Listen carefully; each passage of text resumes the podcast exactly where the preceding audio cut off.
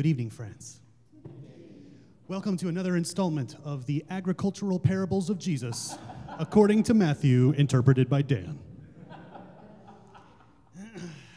Matthew. So, last week we discussed sowing seeds, right? Sowing the seeds of love, and that they, it may fall on different types of terrain, but we're supposed to sow the seeds, and we're hoping for good things to grow, and that's wonderful. This week we're talking about wheat and weeds. So, when we read this initially, what do we like to think? Right? yeah. Where are the wheat? Yeah, yeah, exactly. So that's, you know, instantly it's like, we're the wheat and the other people are the weeds. And we got it's us and them, and it's very polarizing, right? Well, I'm going to propose a whole new way to look at this with it in perspective that later on Matthew goes on to completely blow this theory out of the water. But I'm going to run with this. we can look at this passage and we can look at it this way we are not the wheat we are not the weeds, we are the field. In our lives grows wheat.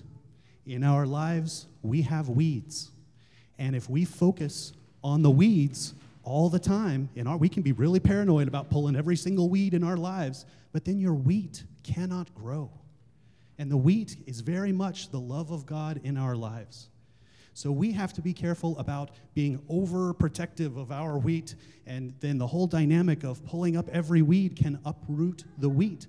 And then when we look at other people, other people are the field. We think about they have wheat and they have weeds.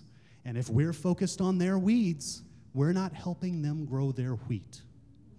And so it's very important for us to remember that we need to focus on the wheat in our lives and less on the weeds.